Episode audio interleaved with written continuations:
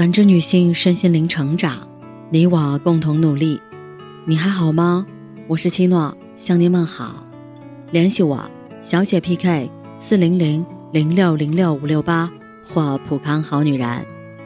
今天跟大家分享的内容是：人一定要懂得转弯。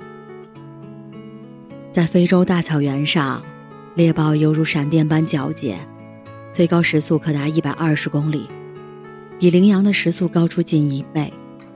按照常理，羚羊根本无法逃脱猎豹的追捕。然而，猎豹在追捕羚羊的过程中，常常十扑九空。这是因为猎豹习惯于直线奔跑，羚羊则能够灵活转弯。正是这种转弯的能力，让羚羊一次次化险为夷。懂得转弯，换种方式继续前行，命运。就能焕发蓬勃生机。人生何尝不是如此？峰回路转，你才看得到海阔天空。听过一句话：沟通很重要，说话更是一门艺术。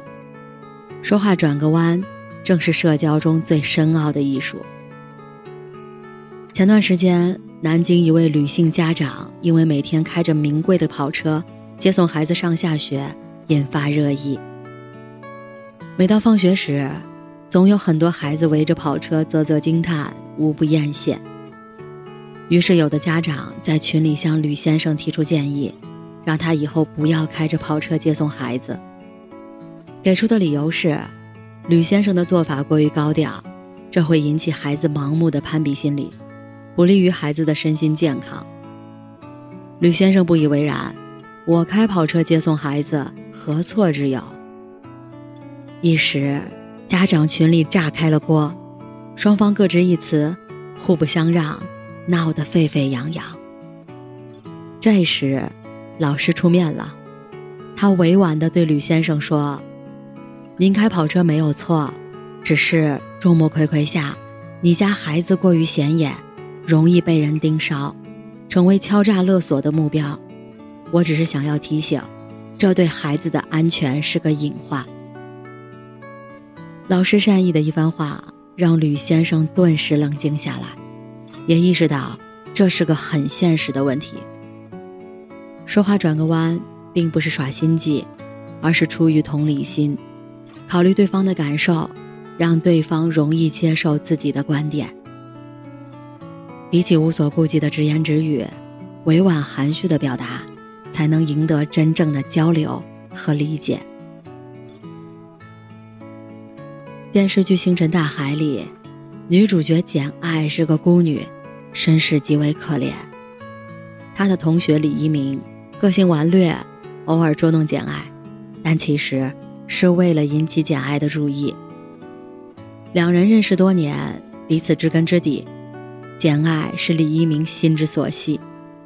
简爱每次遇到问题，李一鸣都是二话不说，竭尽全力。即便自己家里遇到麻烦急需用钱，他还是选择把钱拿去送给简爱，缓解简爱的燃眉之急。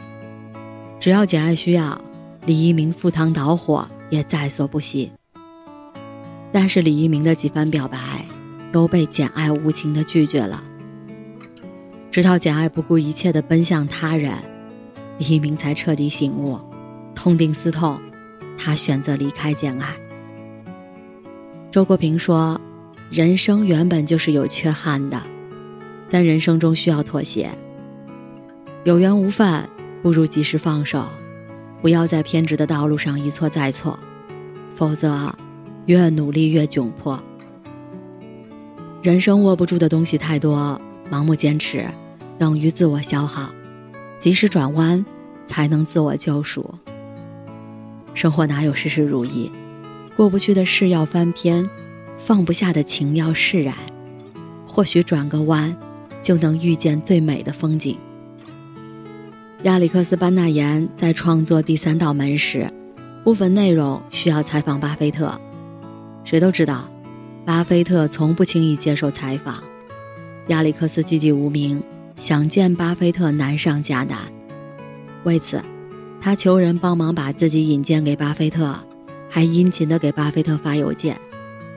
尽管他费尽心思，巴菲特一方却从未给予他任何回应。亚历克斯非常沮丧。这时，一位朋友提醒他：“如果竭尽全力，事情依然毫无进展，不如转个弯，换种方式。”朋友这一番话让亚历克斯陷入了沉思。一直以来，自己费尽心力，目的无非是让巴菲特回答几个问题。既然只是回答问题，那又何必拘泥于时间、地点和形式呢？想到这儿，亚历克斯如梦初醒。随后，他参加了巴菲特的股东大会，作为现场观众，他向巴菲特提出了自己的问题。就这样。他很顺利地得到了巴菲特的解答。摆脱惯性思维，跳出固定思维的牢笼，或许就会得到意想不到的收获。树挪死，人挪活，凡事换个思维去思考，很多问题就能迎刃而解。电影《超人》上映后风靡全球，主演克里斯托弗一时风光无限。可是，在一场激烈的马术竞赛中，他意外坠落，不幸成为高瘫患者。突如其来的横祸让克里斯托夫瞬间从天堂跌入地狱，他痛不欲生。为了让克里斯托夫缓解心情，家人开车带他外出散心。车子沿着山路迂回盘旋，每一次转弯之后，眼前都是豁然开朗。他恍然大悟。原来并非无路可走，而是该转个弯了。难道我的人生不也是如此吗？从此，他以轮椅代步，全身心的投入新的工作。他精心指导的第一部电影公映后，荣获金球奖。他的自传体小说《依然是我》，出版不久，成为畅销书。他还成立了一所残疾人教育中心。积极为残疾人的福利事业筹集善款。从高瘫患者逆袭成为知名导演、作家兼慈善大使，克里斯托夫再一次为我们展示了超人非凡的能力。漫画家郑欣瑶说：“在路走完的时候，并不意味着到了路的尽头，而是提醒我们，是时候转弯了。”人生从来都没有所谓的康庄大道，蜿蜒曲折才是常态。命运纵然残酷，但并非无能为力。学会转弯，自见柳暗花明。人生道路崎岖不平，既有数不尽的迷茫，也有数不尽的期待。很多时候，我们不只需要前行的勇气，更需要转弯的智慧。易经有云：“取成万物而不移。”世间一切均在变化中生成。迂回曲折，方能包容万物，趋于圆满。一转身，一回眸，便是一道风景。愿你懂得转弯，让心释然，即使身处暗夜，也要逐光而行。感谢您的收听和陪伴。如果喜欢，可以关注我，联系我，参与健康自测。